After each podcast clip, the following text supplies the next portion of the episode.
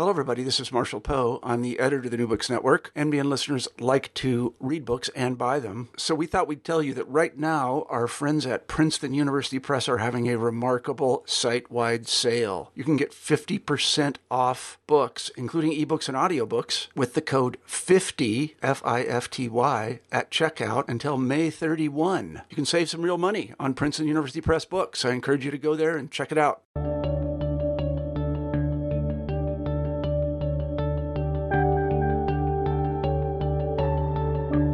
Welcome back to New Books in History. My name is Derek Litvak, and I'll be your host. Today we have the pleasure of speaking to Dr. Christine M. DeLucia about her book, Memory Lands King Philip's War and the Place of Violence in the Northeast, published by Yale University Press in 2018. Dr. DeLucia is an assistant professor of history at Williams College. Memory Lands provides a much needed new account of King Philip's War, which centers the natives of the Northeast instead of the English colonizers. Weaving together the history of King Philip's War and the history of, na- of Northeast Native people to the modern day, Dr. DeLucia illustrates the many complex ways in which history and historical violence are intimately connected to the present day and rarely ever a part of just the past.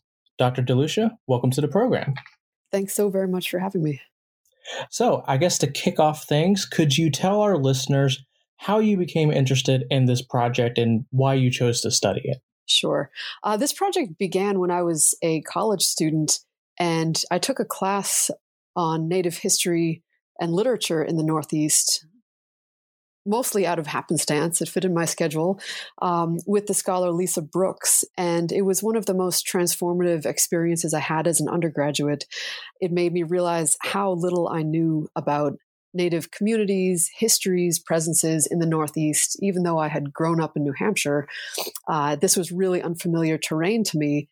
And I became quite excited by it, as well as perplexed and troubled by my own lack of knowledge. And so I wanted to go further into these understandings. Uh, I also took a class in college about the history of Boston. And as a research project, I began looking into the place known as Deer Island, which eventually came to figure as the first section of the book. Um, Deer Island, which we'll probably touch on a little bit more, uh, in brief, was an immensely fraught site during King Philip's War where many Native people were forcibly incarcerated in the winter of 1675 76. And when I began learning about this as a college student, it was shocking to me is history, first of all, and then the fact that the island has been overbuilt by a sewage treatment plant.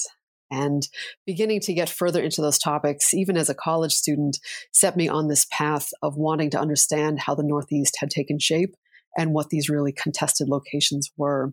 And from there, it turned into a graduate project uh, and then my first book. And it's taken many turns and twists along the way, of course. Well, it's nice that you kind of came across a project all the way back in undergrad and were able to kind of keep with it. That's not something that we're usually able to do. No, and I think it's worth mentioning that history because it was as a college student who was beginning to work with Native scholars like Lisa Brooks uh, that I became immersed in Native studies methodologies and alternate ways of approaching history beyond kind of straightforward use of archival collections. Uh, what does it mean, for example, to go out to a place with a knowledgeable community member? Well, we began to do that in some of the classes I was taking. And that was a profoundly important thing for me to examine and explore and create for myself other methods of engaging with history. Uh, and it's been a more than a decade process of doing that. Uh, and I'm still continuing to learn uh, about these methods. And speaking of that, one of the things that I really appreciated about your book was how much you talked about just the process of trying to you know research and you know quotation marks mm-hmm. this book because you mentioned that um, for native people you know scholars coming into their communities and researching is not something that they look uh, very fondly on because it's it's just you know someone coming in and trying to use their mm-hmm. own history for their own purposes. Mm-hmm. And so, what was this like for you? You know, what what what sort of archives and non archives in this sort of traditional sense were you using for this? Uh, I, I appreciate the question. I am upfront in the book and when I teach and when I talk about these topics publicly that I am not a Native community member, uh, and that that shapes and informs my own position in relation to these topics. Uh, and it has led me towards what some have called decolonizing methodologies. I was really influenced by Linda Tuhiwai Smith, uh, who's a Maori scholar, talking about how fraught, as you mentioned, research can be, meaning when it becomes an appropriative colonialist project of outsiders coming in and seeking to extract from communities and their own knowledge systems. I knew from the very outset of this that that was not the kind of dynamic uh, that I wanted to pursue, that ethically that was not where I wanted to be. And so the resulting book that uh, that you have in your hands reflects a lot of my own grappling with methods and ethics and responsibilities. Um, a couple points that I would mention regarding research, it has always been important for me to recognize how much research tribal communities themselves have done over many, many generations, right? And this includes genealogical research, investigations into documents, often in relation to land claims uh, and recognition cases, right? So there's a lot of, of research that tribal communities have done um, as they have come under pressure to meet federal recognition criteria. And that research has often led me in important directions. Uh, it has given me insights into communities' own understandings of these sources. Um, some other dimensions of this that I, I think I would highlight there's a lot of material that didn't make it into the book, and there's good reason for that. It is not some kind of censorship, um, but instead a recognition that some of the places connected to King Philip's War, especially those involving grave sites or sites of ceremony are not, in my view, appropriate for putting into a book like this. They are something that communities themselves are working with, are protecting, uh, and I left those sometimes on the margins of this book.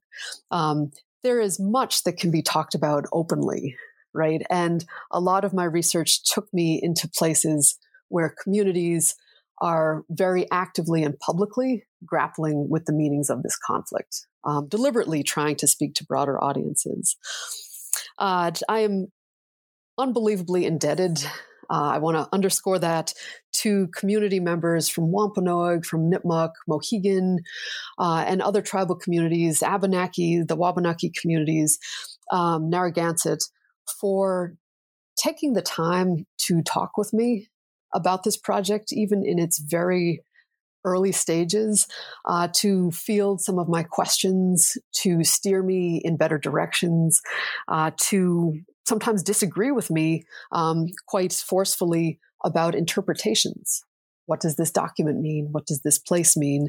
I immensely appreciate those conversations, um, especially the ones that have been unfolding for years, where I can't quite remember where they started, but they they keep unfolding. Um, and the relationships that have come out of this research are something that I value perhaps more than anything else. The sense of a collaborative, um, kind of shared project of revisiting these 17th century pasts. Uh, for me, I mean, I was kind of amazed when reading this book because I, I think for people who are, you know, used to reading a sort of uh, quote unquote like traditional history, this might be uh, a little bit you know not jarring but a little bit odd for them to read because it is mm-hmm. so much um, kind of it foregrounds much of what you're doing to get the material that you're that you're focusing on mm-hmm. and you know you're weaving together both the past and the present and you're talking about the long-term consequences of this war yes. which i guess kind of brings us to our next topic of how does your book uh, intervene in the historiography of King Philip's War because I'm sure people who have read a book on King Philip's War, it probably was, um, oh, I'm blanking on the name. Uh? Jill Lepore, yes. yes. Book. the name of war. Yes. And so, and I remember I kind of briefly read that book once, and this one is, to, at least to me, a far cry from that. Sure, I'd, I would love to say a couple things about the historiography, which is very rich. Uh, I read Jill Lepore's Bancroft Prize winning book, The Name of War King Philip's War and the Origins of American Identity, when I was a college student. And in fact, she was the chair of the history and literature program that I was enrolled in. And I will say simply that we had some some interactions and some disagreements about methods um, that have carried carried on through today. Uh, my goals with this book were to make a number of interventions. The first was to move readers away from thinking about King Philip's War in isolation. Instead of focusing strictly on the 17th century, instead saying, look, all of these conflicts, these movements, these actions, these military campaigns, the movements of Native people seeking safety, they're not happening in a void. They're happening in extraordinarily long standing Native homelands that have taken shape over thousands of years. And so, for example, there are reasons why Great Swamp emerges as this unbelievably violent site of, of native devastation in 1675 Narragansett people had long traditions of retreating to swamps during times of conflict. Um, there were also thousands years old traditions of going to the place called Peskeompskut, later known as Turner's Falls, um, as an ancient fishing site. And so part of what I'm doing in the book is interweaving the 17th century violences with these much longue durée or longer time span native histories are connected to place. Um, another intervention that this book is ma- making is moving away from a text centered approach. Um, I do an awful lot with archives, and I feel that I should emphasize that I've worked in uh, over a hundred small collections, small and large, in the Northeast. And I'm uh, very committed to thinking about documents in rigorous and creative ways. At the same time, I have often been frustrated as a historian in the manner that written documentation is allowed to define the parameters of our understandings.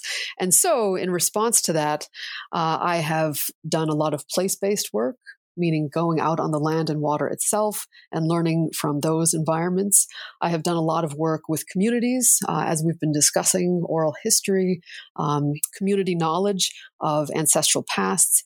I've done a lot of work with material culture. So, how can objects, including archaeologically retrieved objects, shed a different kind of light on this conflict than the story written primarily by Anglo colonizers might? Uh, and that kind of interdisciplinarity is something that came to me fairly organically through my intellectual career. Um, it is certainly something I'm still committed to.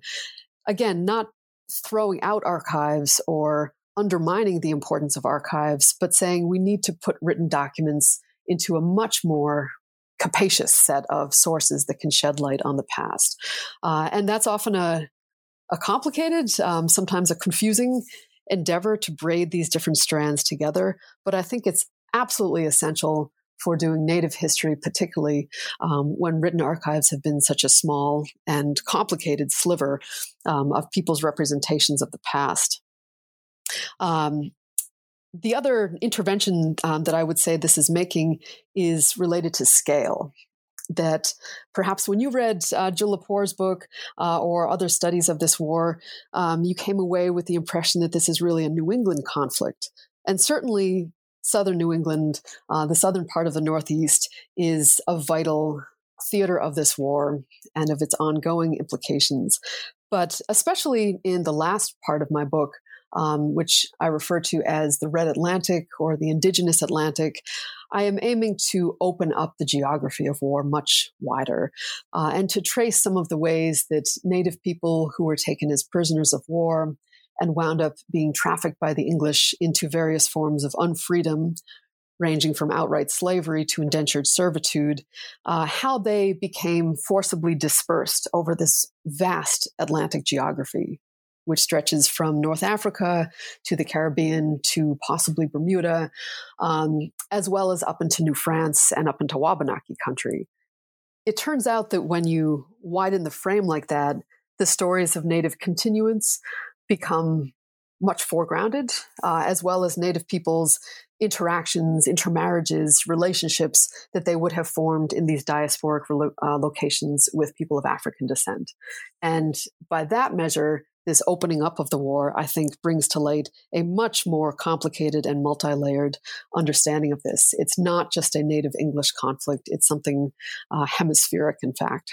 And I know for me, I found it I found it very interesting uh, the kind of the scale of the book, as you're saying, and the way that you go about where you're finding information. Like you said, you're going to these places. Um, and for me, you know, I'm not very well versed in Native history. It's something that I am trying to, you know, get more information on now that I'm you know, past the comp stage of my graduate career, and I'm not dying by reading a million books. right. Um, and so I, I, I appreciate kind of having you know uh, history that you know kind of butted up against some of the books that I've read. And one of the things that I really appreciated was this uh, concept of memory space that you mm. talk about. Mm-hmm. And so, what is this, and why is it important? Mm-hmm.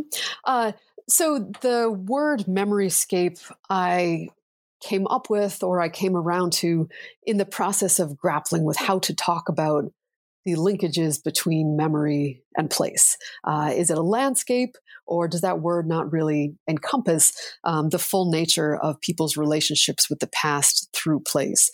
Uh, my goal in using this word is partly to put it out there as a concept or a term that others might take up and explore in other historical contexts.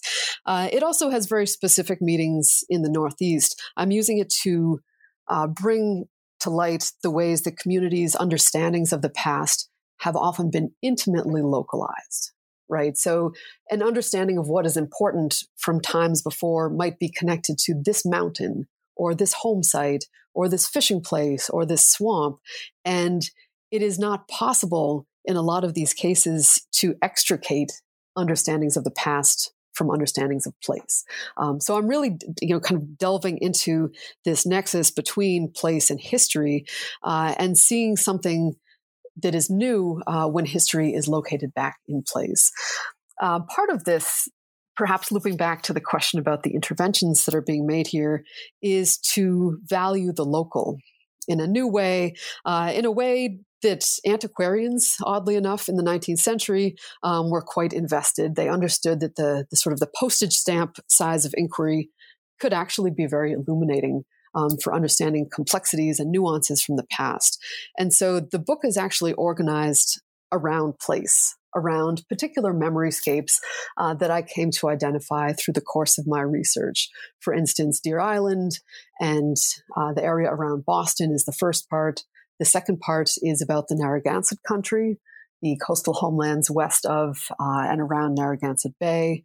The third part is about the Great River, meaning the Kwinitekw or Connecticut River um, that flows 400 miles down the length of the Northeast. Uh, and then, as I had mentioned, uh, the Red Atlantic or the Indigenous Atlantic.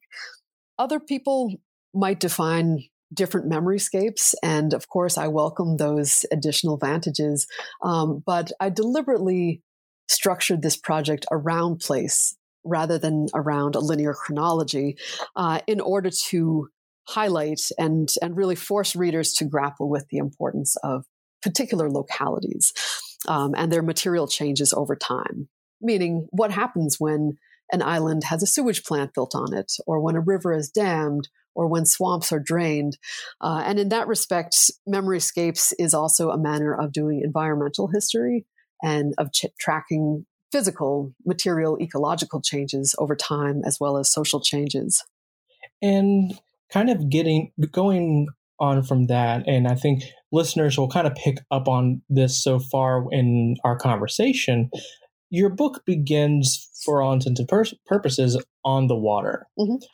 Water was for many people mm-hmm. very important.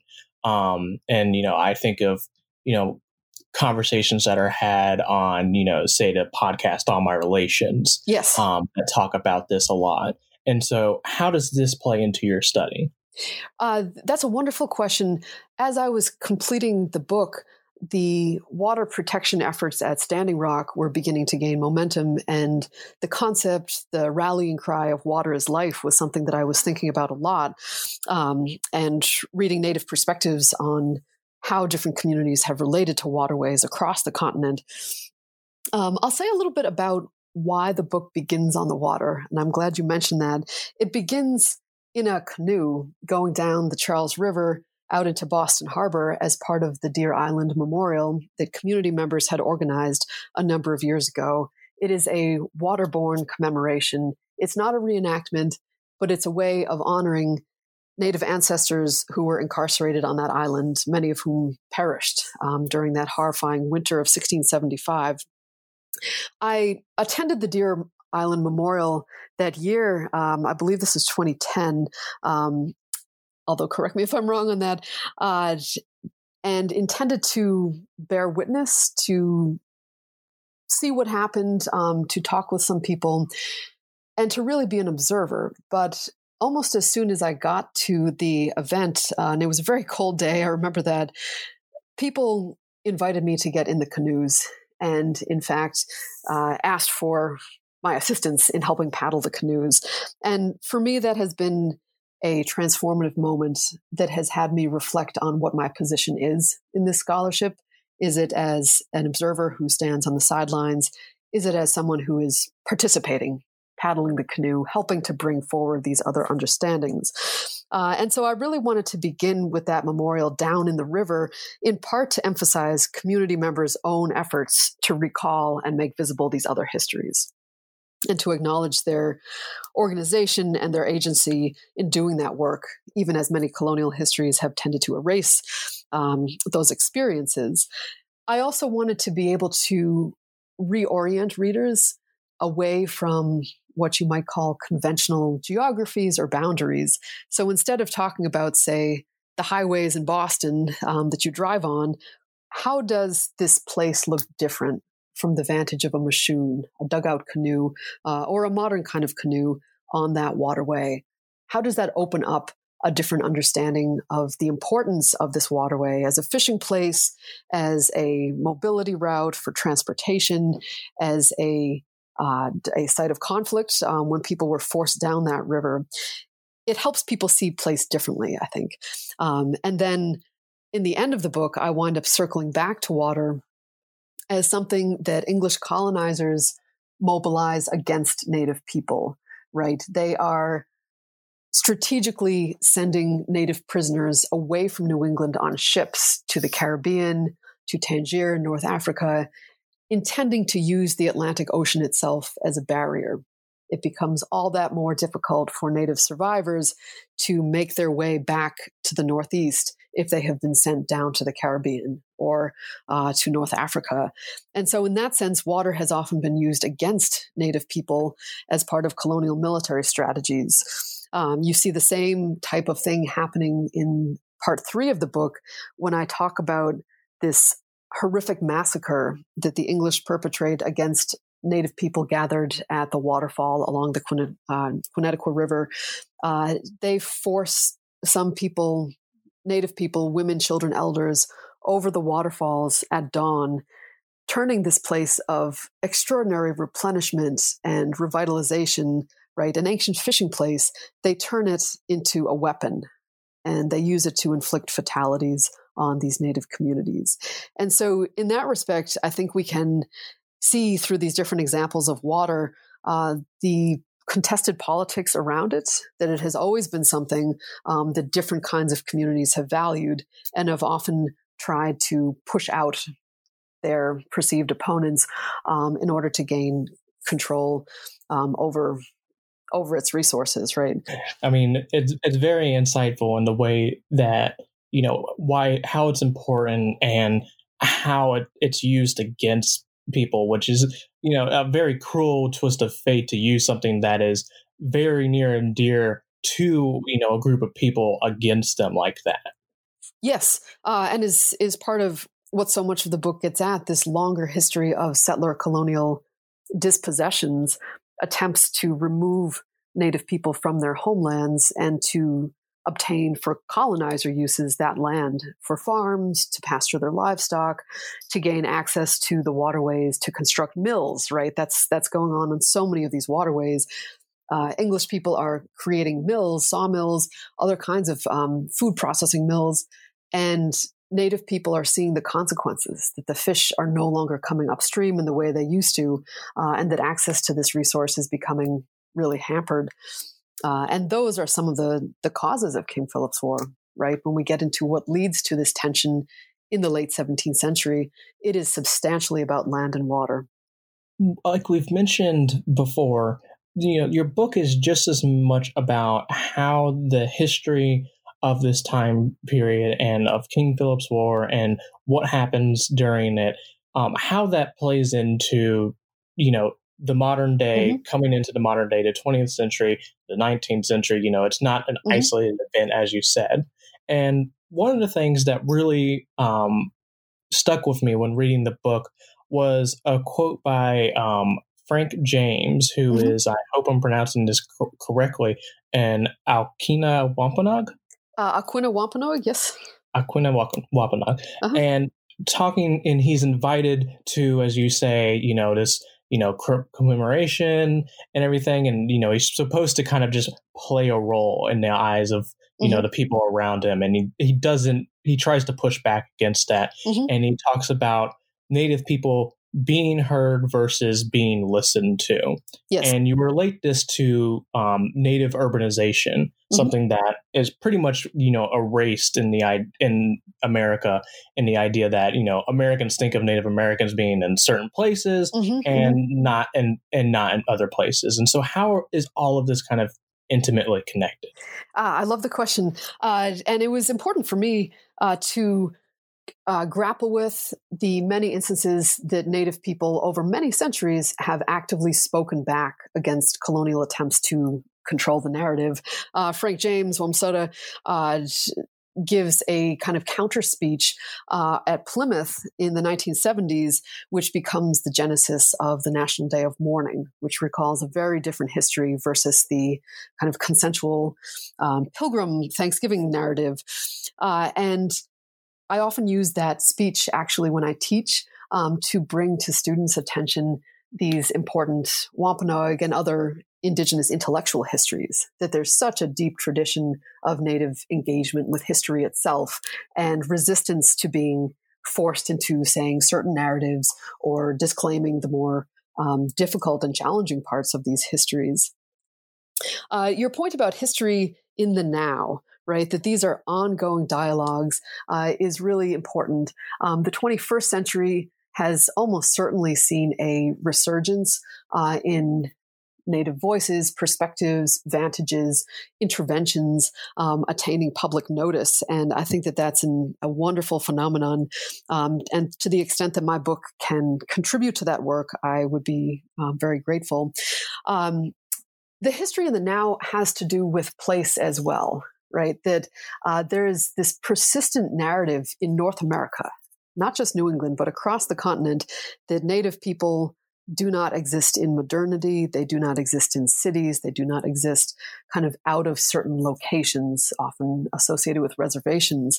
And a lot of the contemporary part of my book, the 20th century part, um, was looking into places like Providence, Rhode Island, Boston, um, even some of the towns of Western Massachusetts, to see how Native communities and intertribal organizations are using those urban locations to organize, to create different kinds of solidarities, uh, and often to strategically stage protests in urban spaces because participants knew that that would gain a certain kind of audience. So, to take one example, uh, Narragansett community members stage a protest in the late 20th century, um, I think, uh, or the early 21st, in Providence, Rhode Island, pushing back against some federal actions that were constraining their sovereignty. Uh, and they deliberately do this in the capital of Rhode Island because they knew that this would have a spotlight on their actions and would give them a media presence, right, to the kinds of critiques that they're making.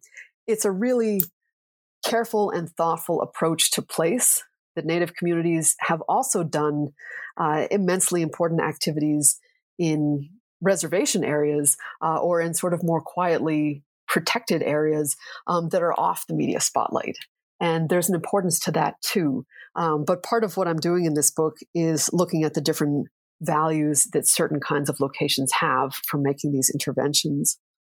Uh, and perhaps related to that point um, on urbanization, uh, the overbuilding of sensitive landscapes continues to happen.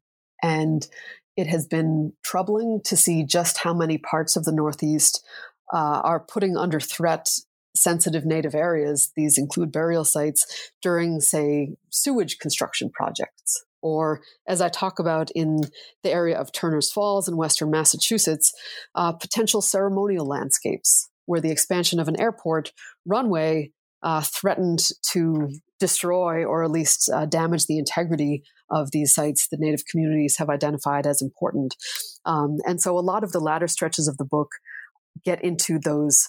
Um, those ongoing pressures that are put on places as a way of thinking about different values that native and non-native communities often have and speaking of, you know, the the struggle to, you know, resist these developments of, you know, native uh, places by, you know, uh, English society, uh, colonizers, and and everything like that, and how they're kind of taken away from native people. You speak, you know, we've spoken a few times about, you know, Deer Island so far, and one of the things that I I found interesting was how Native people try to advocate for themselves in, in the sort of redevelopment of Deer Island for their own purposes and to reflect their own history and to push back against this massive, you know, sewage treatment center that you have pictured in the book. And so what does that look like and how how is that sort of um a representation of, you know, the historical violence that you speak about? Right. Uh, so the very short backstory to the Deer Island sewage plant uh, is that in the 1990s there were proposals in Boston to create a new wastewater treatment facility that would better process the vast amount of wastewater um, being produced in that area. And the site that was proposed was Deer Island, the site of Native incarceration during King Philip's War. And this immediately occasioned a large outpouring of criticism and of pushback by a number of different tribal communities in the Northeast, um, who rightfully, in my view, said this is immensely disrespectful of a sensitive landscape. Uh, they, in fact, used the language of concentration camp, which, as I mentioned in the book, is very fraught to draw that analogy, and yet it is something that communities did in order to impress upon non-natives the importance of this site right? It is it is a site of such trauma and such loss. The short version is that the sewage plant got built anyway. The massachusetts wastewater treatment uh, authority um, is now in charge of that and i took a very illuminating you might say tour of the site one summer to see how the water managers talk about it and i was fascinated and troubled that they mentioned just about none of this history. Uh, but uh, coming back to your question um, about the redevelopment, in the course of the wastewater treatment plant proposal, because uh, this was a, a government sponsored process, there were a number of documents created, planning documents, and listening sessions and opportunities for Native communities to weigh in on this. And as a result of that, different plans were floated for how the island, even with the plant, um, might become better used to bring to the forefront Native perspectives, Native understandings of place, and ongoing relationships to the islands in Boston Harbor. I I feel I should emphasize that most of those plans did not come to fruition, and there's a kind of downbeat quality to this part of the story that, um, for example, there had been a magnificent proposal to create a native cultural center on Deer Island or on one of the other islands that could bring to visitors much deeper and more thoughtful, nuanced perspectives on the indigenous significances of the Boston Harbor Islands. Most of this did not come into being. Um, there are some exceptions, and I would mention that there have been some educational relationships developed with the Harbor Islands that have involved Native interpretation. But overall, I see this as uh, a work in progress at best, and perhaps a, an example of how bureaucracy has impeded um, a really, um, a truly more uh, multivocal redevelopment of this island. At the same time, the Deer Island Memorial involving the canoes uh, that I was mentioning and that I talk about in the book is something that doesn't require government sponsorship. In fact, it proceeds uh, largely without that kind of formal um, state oversight. And that's where most of its power comes from. It is something organized by Native people and carried out by them, regardless of what the colonial state might desire. And that kind of activity is also important, even though it has less of a um, sort of throughout the whole year presence. It happens at a certain time and then endures in people's memories. Uh, I do have aspirations, uh, and I know that others have talked about this, um, to do more in terms of creating resources to teach about sites like this, um, to help educate the public about the significance of sites, not only like Deer Island, but the extensive native landscapes around them.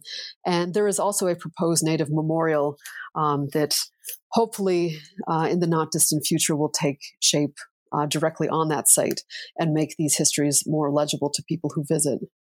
And to speak about a another site that you um, study in your book um, and that you've sp- spoken about so far, the Great Swamp. Mm-hmm. And so, why is this area also important for your study? Um, you mentioned earlier that you know this has been uh, swamps were an area that Native people had traditionally uh, taken refuge in. Yes. And so, how does this play both into you know King Philip's War, but also in terms of speaking about how you know King Philip's War has reverberations throughout history? Mm-hmm. How is it still very important? Yeah. Uh, so, Great Swamp is a magnificent, fertile, beautiful full of life wetlands area just west of Narragansett Bay. It is part of the longstanding traditional homelands of the Narragansett people. And I think it's important to emphasize at the outset just how valuable uh, such places were and continue to be for Native communities in the Northeast. This is really contrary to the ways that many English colonizers talked about swamps as devilish, hateful, frightful, um, sort of barren of, of goodness places. They were fearful of them.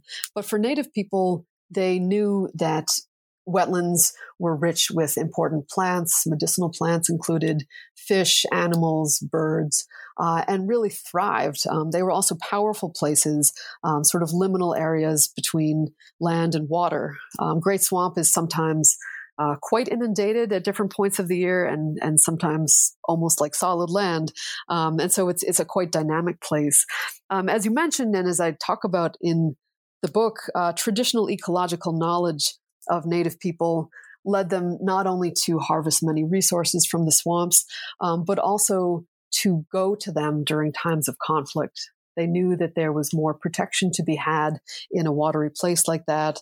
Uh, and they certainly knew after colonization begins that their English neighbors had very little knowledge of wetlands and very little ability to traverse them, say, on horseback.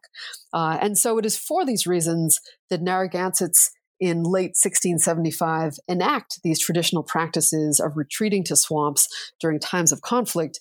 And they go to Great Swamp they also take in many of their Wampanoag kin, um, their relationship or their relations from across the bay, um, and seek shelter inside a palisade that they constructed inside Great Swamp. At many, uh, in many years, they would have been safe there, uh, protected by the kind of moat that the swamp creates around the palisade. Um, but in that year of 1675, it's during the Little Ice Age. It is especially cold, and the swamp freezes through. It allows English troops to infiltrate the swamp. They gain intelligence from a native informant um, about the Narragansetts and Wampanoags who are located there, and it becomes the site of an English massacre perpetrated upon hundreds of native people. Uh, the narrative that I was pushing back so strongly against was uh, one that you find in much of the historiography that the attack on Great Swamp is the end for the Narragansetts and for many of the Wampanoags. That after that point, there's very, really very little momentum, um, maybe only sort of straggling survivors. Instead, I talk about where those survivors go and the fact that Native people did manage to regroup in the aftermath of that massacre. They went to places like Peskeompskut, the waterfall along the waterfall along the Connecticut River. They gather there with their relations. They become replenished by the fish runs. And that kind of ongoing history is so important to bring to light so that there is not this narrative of finality. But it's also the narrative of finality um, that I grapple with because that is what so much of the colonial signage and kind of popular memory, certainly in that part of Rhode Island, um, has put forth as the claimed true story. In fact, there's a sign that for many years stood at the entrance to Great Swamp saying that this was effectively the end of the Narragansetts at this location. And for someone passing by that sign who didn't know any better, they might take that as fact they might take it as a truth that there were no more Narragansetts left, when in fact, Narragansetts have remained sovereign people in their own homelands right through today. Uh, and so much of what I'm doing in tracking out the aftermath of Great Swamp is seeing the different ways that colonial and native communities have interpreted that place, have attempted to manage it, have in the early 20th century erected a really astonishing monument um, right in the heart of Great Swamp on the sensitive ground. Uh, and pairing that kind of approach, which is so erasive of Native people in modernity, right, saying that this is the, the end of them in the 17th century, pairing that, juxtaposing that with events like a memorial pilgrimage to Great Swamp the Narragansetts have organized for many years, uh, and the ceremonies that they have staged inside that swamp um, to commemorate ancestors and equally important to look to the future and to insist upon the continuance of the community and the ways, especially that their young people are carrying forward Narragansett identity. That kind of dynamic is what especially interested me as I began uh, kind of excavating this concept of memoryscapes. How can these utterly different conceptions of the past and of the present coexist seemingly in the same location? And how does it change the story when we center something like the Narragansett events that continue to take place there? There's also, I might say, uh, an ecological dimension to thinking about swamps, right? That we we know because of the ways that there were survivors, we know that Native people made it out of Great Swamp. Where did they go? it can be hard to say using only colonial documents from the 1670s because colonizers had very little access to huge parts of the northeastern interior. And yet, if we look at, say, where the wetlands are west of Narragansett Bay, we can at least provisionally begin to imagine the geographies of survival where Narragansetts and Wampanoags would have gone as they fled the fire and the destruction at Great Swamp. Uh, and so, in that sense, environmental studies and ecological approaches to place uh, have informed some of the speculations I make. I do try to be quite clear where kind of the limits of the documentary record are and where I'm using other methods to try to bring to light these other pathways. And I think for me, when you are, you know, like you just said, kind of being upfront and saying, like, okay, there's a limit in these sources. And so I'm trying to turn to these other fields to use that. For me, I, I really appreciate that mm-hmm. because, mm-hmm. you know, in my own kind of studies, um, I kind of I run into a lot where I think, you know, okay, the sources are saying one thing, but I really think there's a lot of limits here. And mm-hmm. so I feel like for me, it's kind of refreshing to see when historians are willing to kind of put aside their own field and say, okay, there's limits here. Mm-hmm. And it's important that we push past those and try and see what our sources can't or won't tell us. Mm-hmm. Oh, I completely agree. And uh, circling back to the interdisciplinary piece that I was talking about earlier, uh, for me, that has been a way of constructively challenging supposed silences, right? There may, in fact, be a silence in the documentary archive about a certain event or a certain place. But that doesn't mean that there are not other ways of knowing about that, including through, say, collaborative archaeology. Um, there have been some magnificent unfolding projects out by Turner's Falls and Peskeompskut, where archaeologists connected to the Mashantucket Pequot Research Center uh, have been working with tribal representatives um, from Wampanoag, Abenaki, Nipmuc communities to together go out on the land and use these other streams of evidence and these other ways of knowing um, to try to determine what has happened there. And they've had amazing success, including some that didn't really make it into the book because this work is still happening. Um, but I'll just mention that over the summer, I went to a meeting about this battlefields archaeology group, and they were talking about finding material evidence in the form of ammunition in the earth that allowed them to bring to light this extensive, powerful native counterattack right on the heels of the massacre at Peskeompskut. That is a dimension of the history that is almost not mentioned in colonial written sources, but the land itself, as well as oral traditions, attest to that. And so it seems to me vital for historians to open up their their vantage essentially um, in order to account for those other streams of knowing as well as the limits of them. And speaking of kind of you know being open to you know other history you know native mm-hmm. enslavement is something that you know scholars have talked about from time to time mm-hmm. it's not something that uh, that you know american historians um, in particular are probably you know not unfamiliar with but it's not something that is you know also centered i think mm-hmm. and you talk about you know as you mentioned earlier you know the caribbean mm-hmm. as something that is vitally important to Native history, something mm-hmm. that you know, I, I, would hazard to say a lot of people don't think about that much. Mm-hmm. And so, how does the Caribbean and, you know, specifically Bermuda mm-hmm. factor into this history? Right. So, indigenous enslavement uh, is a topic that has been gaining, as you noted, more scholarly attention recently. I'm thinking of work by Alan Gallay, uh, Christina Snyder, um, and a number of other scholars. I always like to resist the notion that scholars are discovering this history because, in fact, Native communities themselves have stewarded important stories about ancestors who experienced unfreedom in different ways. Um, and for example, Tall Oak Weeden, um, who is a, a prominent uh, Native community member in the Northeast, has said some absolutely vital things on this count, um, saying we have known these stories and now scholars are coming around to them and trying to put them into some bigger frameworks. Uh, it's also, I think, a very timely moment to be stressing the centrality and early formation of indigenous enslavement uh, in colonial North America. Um, I'm thinking of the just published issue from the New York Times that you might have seen about 1619 is that anything that has has come on your radar? I, I definitely have seen it. I have not had the chance to read it, but I have seen it. yeah. So, well, um, likewise for me, I've begun delving into it and intend to teach with it um, this fall in a class I do about Atlantic world histories, and it's both absolutely important um, stressing the the origins of uh, enslavement of people of African descent, and also creates a space for conversation. I believe to think at the same time about indigenous enslavement.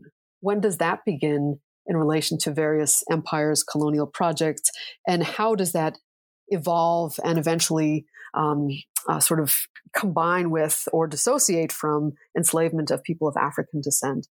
Uh, this part of the book about indigenous enslavement and freedom was probably the most challenging for me to write because it took me into geographies, into bodies of scholarship that were not my main area. And yet it seemed impossible to me to tell the story without those locations, including Bermuda, um, which uh, I would really like to, to tip my hat to and express my gratitude to community members on St. David's Island in Bermuda, including Brinky Tucker uh, and a number of others who very, very graciously showed me around some sites on the island that in community traditions are believed to be connected to descendants um, of Native people thrown out of New England at the end of King Philip's War and sold into bondage. It was an especially challenging uh, section to write, to think about, because there does seem to be a, a set of divergences or at least not neat overlaps between the archival record of Native presence in Bermuda. There is most certainly Indian presence in Bermuda in the 17th century, um, but where from exactly the documents do not tend to clearly say. Um, so a seeming lack of, of direct overlap between that and some of the oral traditions. And it was important for me to talk about how and why those different forms of knowledge creation archival community um, have taken shape over many centuries.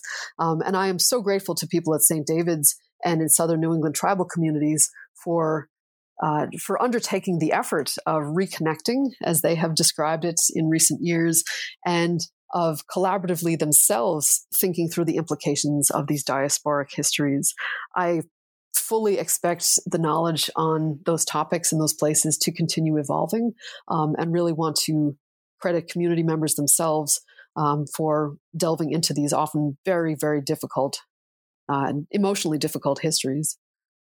So to finish off this interview, you know, we have this great book that I, you know, I'm going to encourage everyone to go out and buy. Once again, Christine M. DeLucia, Memoryland, King Philip's War, and the Place of Violence in the Northeast. We have this amazing book in front of us right now. What can we expect from you in the future? Continuing projects, uh, including collaborative public history work. Um, I am at work uh, on a second book looking at the 18th century Northeast. I was really interested in what happens to the native communities who survive King Philip's War. How do they regroup? How do they become resilient? How do they navigate their lives in the Northeast as they're in increasingly intimate proximity uh, to colonial as well as African American neighbors? And that project uh, also takes as one of its focal points native knowledge keepers, native people who are creating their own forms of engaging with the past, and Ezra Stiles, who is this interesting, problematic um, colonial figure in the 18th century who develops important relationships with tribal communities. He also has unfree native people laboring in his own household and his records about Native lives have created both understandings and impediments to understanding Native life in the 18th century. So it's a lot of project about how knowledge is made and what happens when we recenter Native experiences uh, in the era before, during, and after the American Revolution. I'll also mention just briefly that I'm especially excited by public history and the ways that I have been lucky um, to come uh, on board with projects, including one with the Mohegan tribe related to historical signage down in their own homelands, and some emerging relationships here in Western Massachusetts, including with um, the Stockbridge Munsee uh, community. And I'm looking forward to helping support those relationships in classrooms and also out on the land, um, as well as in academic forms of writing. Well, I'm sure um, whatever work that you produce, our listeners will be just as interested in that. And when you have a new book out, I'm sure we'll bring you right back on the program to talk about that one as well. Terrific. I appreciate that. Well, thank you very much, Dr. DeLucia, for being on the program. Thank you very much.